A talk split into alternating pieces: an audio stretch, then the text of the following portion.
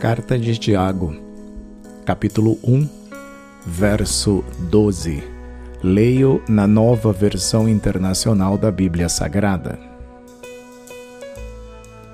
Feliz é o homem que persevera na provação, porque depois de aprovado, receberá a coroa da vida que Deus prometeu aos que o amam. Senhor nosso Deus, obrigado por este momento precioso de meditação, de reflexão, de leitura, entendimento e aplicação da tua palavra. Te agradeço, Senhor, e peço-te humildemente que me abençoes, bem como a todos que estão comigo aqui, para que possamos aprender a tua palavra, sermos ensinados por ela, crescermos a partir dela e sermos curados por esta mesma palavra. Eu oro agradecido em nome de Jesus. Passe feliz pela prova. Esse é o título para esta pregação. Outra vez lemos sobre a felicidade diante da provação. Então isso é importante. O sofrimento atinge a todos: rico, pobre, o doutor, o pouco letrado, o empresário, o assalariado, o religioso e o sem religião nenhuma. Então, cabe olhar com cuidado para mais um conselho da palavra de Deus. Conselho que tem promessa para aquele que for aprovado. Então, em primeiro, quero dizer que sofrer é privilégio de todos. Certo autor da era da igreja chamada patrística, que sucedeu os pais, os apóstolos da igreja, afirmou o seguinte: Deus só teve um filho sem pecado, mas nenhum sem sofrimento. Sim, ele se referia a Jesus, o único filho de Deus que nunca pecou, e aos demais, incluindo Jesus, todos, todos sem exceção, sofrem ou sofreram. A afirmação inicial de Tiago também pode ser lida assim: Feliz é aquele que nas aflições continua fiel.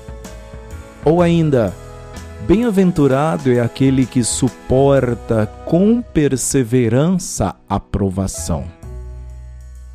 E também na versão da Bíblia a mensagem, a qual eu gosto muito, quando diz: aquele que encara lutas e aflições e as supera é um felizardo.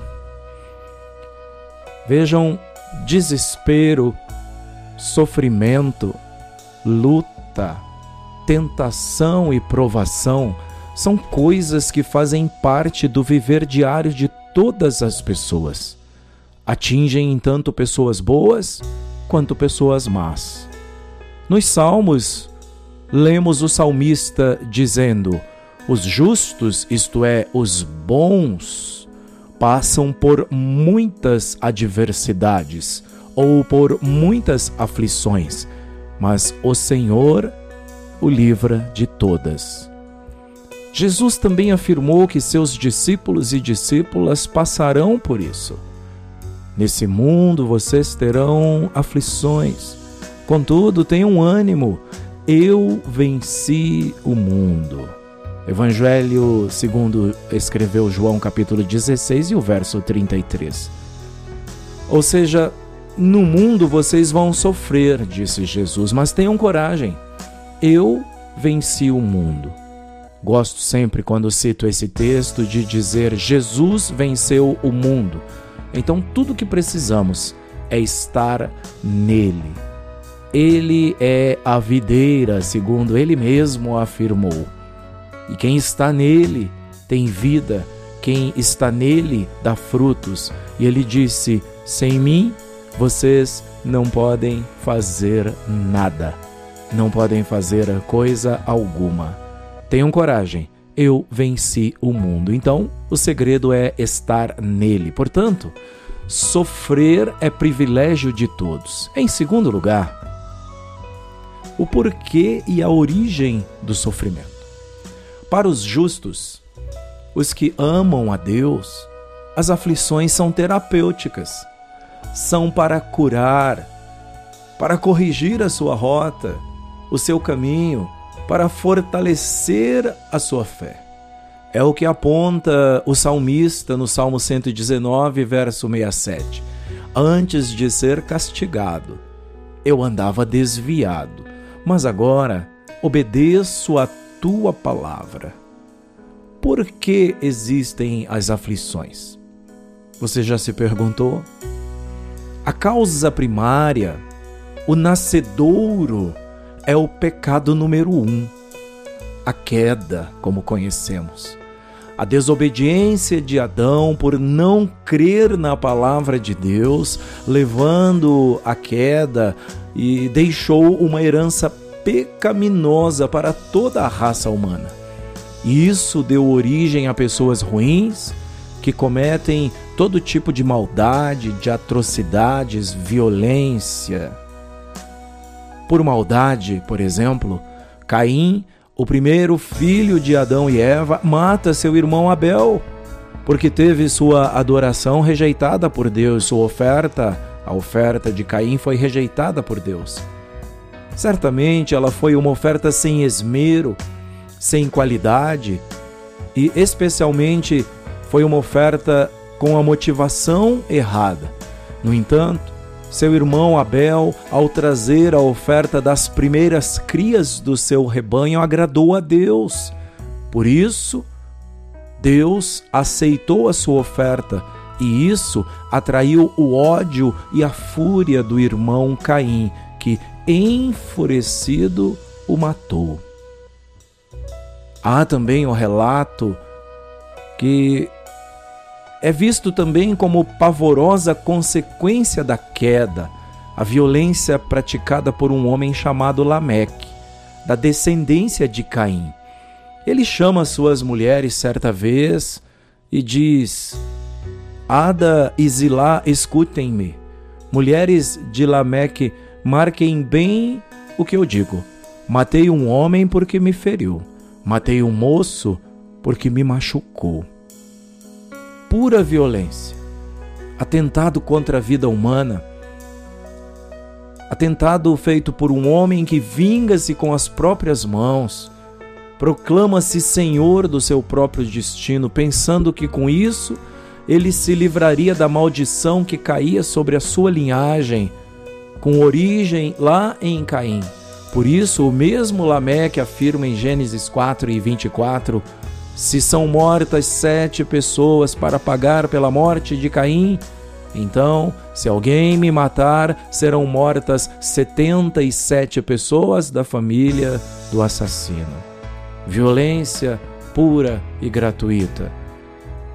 Já também podemos encontrar na Escritura o relato de Ló, sobrinho de Abraão, homem justo que se afligia, conforme afirma o apóstolo Pedro, afligia-se com a degeneração da gente de Sodoma e Gomorra, pois vivendo entre eles, todos os dias aquele homem justo era atormentado por causa das maldades que via e ouvia.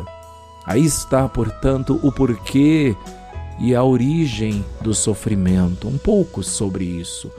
A terceira coisa que precisamos fixar hoje, aprender, é que é preciso suportar o sofrimento. Portanto, suporte o sofrimento.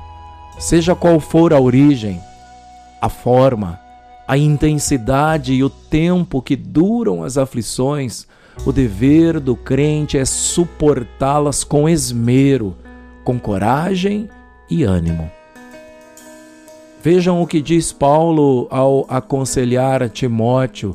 Ele diz que é tão importante suportar as aflições quanto também ser moderado, ser sóbrio em outras coisas, como pregar o evangelho, cumprir plenamente o ministério para o qual ele foi chamado. Segunda carta a Timóteo, no capítulo 4 e o verso 5, Paulo diz: Você, porém, seja sóbrio ou moderado em tudo, suporte os sofrimentos, faça a obra de um evangelista, cumpra plenamente o seu ministério. O crente em Jesus precisa aprender a tirar vantagem do sofrimento quando o sofrimento lhe atingir. Portanto, suporte o sofrimento. Em quarto e último, existe recompensa para quem suporta o sofrimento. Sabem, as aflições podem trazer tristeza aos que são atingidos por elas, mas há recompensa. Já aqui e agora, quando as aflições são suportadas, elas podem encher de alegria aqueles que passam por elas e continuam firmes, fiéis e sabem que são necessárias para o seu crescimento. Aqui na carta de Tiago é a segunda vez dentro do mesmo capítulo, no capítulo 1, que Tiago diz como portar-se diante do sofrimento, da tribulação, da aflição primeira vez ocorre no capítulo 1, versos 2 e 3. Meus irmãos, considerem motivo de grande alegria o fato de passarem por diversas provações, pois vocês sabem que a prova da sua fé produz perseverança. E agora, aqui no capítulo 1, do verso 12, feliz é o homem que persevera na aprovação porque depois de aprovado, receberá a coroa da vida que Deus prometeu aos que o amam. Os dois textos terminam com uma promessa, observou? No primeiro texto, o verso 3 do capítulo 1 diz que a prova da sua fé produz perseverança. A provação aumenta a nossa fé, a nossa paciência, a nossa constância, as nossas convicções, aquilo que cremos, são fortalecidas, saímos mais firmes depois da prova. Com isso, o crente suporta melhor a batalha emocional, a batalha moral e a batalha espiritual que tem que enfrentar todos os dias. E agora, em Tiago 1 e no verso 12, o resultado é que depois de aprovado, receberá a coroa da vida que Deus prometeu aos que o amam. Essa é a parte da recompensa, além da alegria aqui, que era aquela primeira. É a recompensa pela qual todos os crentes em Cristo devem esperar. Outra versão, a nova tradução na linguagem de hoje, diz que depois de sair aprovado dessas aflições, receberá como prêmio a vida que Deus promete aos que o amam. Essa é a vida em abundância, a qual se referiu Jesus, a qual ele veio para dar. Jesus diz em João 10,10: 10, Eu vim para que tenham vida e a tenham plenamente ou em abundância. Nos tempos do Novo Testamento, uma coroa de folhas de louro era colocada pelos juízes na cabeça do atleta vencedor. Eram os louros da vitória. Mas a coroa do cristão que vencer as aflições é uma coroa que não murcha, como aquela coroa de louros. É uma coroa que dura para sempre, uma coroa gloriosa e incorruptível, a incorruptível coroa da vida. Portanto, existe recompensa para quem suporta o sofrimento. E aqui nós podemos concluir. Tudo o que nos acontece só acontece com a permissão de Deus. Lembre-se sempre disso. No sofrimento existe ensino. No sofrimento há oportunidade para crescer, para afirmar a fé, e alegrar-se quando o sofrimento passar. Existe grande alegria após passar pelo sofrimento e permanecer, ainda que se chegue lá eh, abatido, opresso, mas há grande alegria após passar pelo sofrimento, sabem? Porque um dia ele acaba. Existem promessas preciosas dadas aos que são provados e aprovados. Alegria aqui e a coroa da vitória no futuro. Mas Deus, que é infinito em graça e misericórdia, certamente tem muito mais do que isso. Por isso, a Escritura diz: Todavia, como está escrito, olho nenhum viu, ouvido nenhum ouviu, mente nenhuma imaginou o que Deus preparou para aqueles que o amam. Primeira carta aos Coríntios, capítulo 2, verso 9 coisas maiores e melhores estão preparadas para aqueles que amam a Deus. Aquilo que você nunca ouviu falar, nunca viu, nem imaginou, é o que Deus tem preparado para o coração daqueles que o amam. Deus tem preparado para aqueles e aquelas que o amam. Que o Senhor te abençoe com esta palavra. Quero orar contigo, encerrando esse momento. Pai Celeste, obrigado por esse tempo. Obrigado por esses minutos preciosos em que podemos ler tua palavra, explicá-la e aprender com ela. Ajuda-nos, Deus, para que estas palavras encontrem lugar nos nossos corações.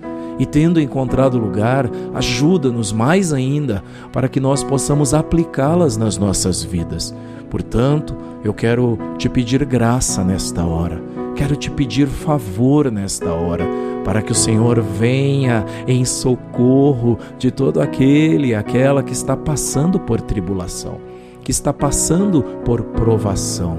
Não que o tire, que o arranque do meio da provação, mas que lhe dê mais força, mais coragem, ombros mais fortes para suportar o fardo Peço-te, Senhor Jesus, que o ajudes a dividir o peso, a dividir a dificuldade, a amenizar. Ó oh, Senhor, com graça e com misericórdia, abençoa este irmão, esta irmã, este amigo, essa amiga que está passando por dificuldades. Que ela e ele aprendam que essas dificuldades são necessárias. Se não fossem, o Senhor não teria permitido que ele e ela aprendam a crer na tua soberania, aprendam a crer na tua sabedoria. O Senhor sabe tudo, o Senhor vê, o Senhor conhece. Que eles sejam edificados, que eles aprendam e que cresçam, ó Deus, para um dia poderem celebrar já aqui a alegria de suportar a tribulação e o sofrimento e saírem do outro lado com mais fé, mais firmes, mais apegados a Ti. Porque o que descobrimos, Senhor, é que quanto mais te conhecemos, mais precisamos depender de Ti. Eu quero orar agora, neste tempo, aproveitando-o para te pedir socorro para aquele que precisa de socorro financeiro, para aquele que precisa de discernimento, de aprender a usar aquilo que ganha, para aquele que precisa, Senhor, de direção, para aquele que precisa que uma porta de emprego seja aberta, dá-lhe sabedoria, ajuda-o, abre esta porta, Senhor, para que ele possa ganhar o próprio sustento, bem como o dos seus, da sua família. Eu peço-te socorro por aqueles que estão enfermos agora que o Senhor os visite onde quer que eles estejam, ainda que esta enfermidade se manifeste na forma de uma preocupação. Sim, ela é uma doença, porque lhe tira a paz, porque lhe priva de ser uma pessoa feliz, de ser uma pessoa alegre. Oh Deus, põe esperança no coração desta pessoa, esperança de que essa dor vai passar, esta enfermidade vai passar de que o Senhor está com ela, ajudando-a a atravessar esse momento. Ajuda esta pessoa, Senhor, em nome de Jesus. Eu te suplico cura, em nome de Jesus. E na autoridade do teu Espírito e na autoridade de servo da tua palavra, e no nome de Jesus, eu ordeno a maldade que saia, eu ordeno a doença que ela seja curada em nome de Jesus, não por mim nem por qualquer mérito nosso, meu ou dessa pessoa, mas em nome de Jesus. Cura, Senhor, restaura, Senhor, em nome de Jesus. Eu quero orar também por aqueles e aquelas que têm tido dificuldades na área espiritual, que têm tido dificuldades na prática da sua espiritualidade. Firma-lhes os passos Oh Deus, esclarece a sua mente. Espírito Santo, tu que és o Espírito da verdade, que esta pessoa abra espaço para que tu trabalhes, para que tu abençoes, para que ensines e a edifiques. Fortalece na fé, fortalece na graça e no conhecimento do Senhor. Neste tempo de tantas privações, de tantas provações, de tantas dificuldades, que estas pessoas possam se amparar e se apegar no Senhor e nas suas promessas. Eu oro crendo de que é possível, porque para ti não há impossíveis, crendo de que a tua vontade é feita, de que se for da tua vontade. O Senhor já está entrando com providência agora. Se não, o Senhor está dizendo ainda não, mais um pouco, mas que seja feita conforme a tua vontade. Eu oro e agradeço em nome de Jesus. Amém.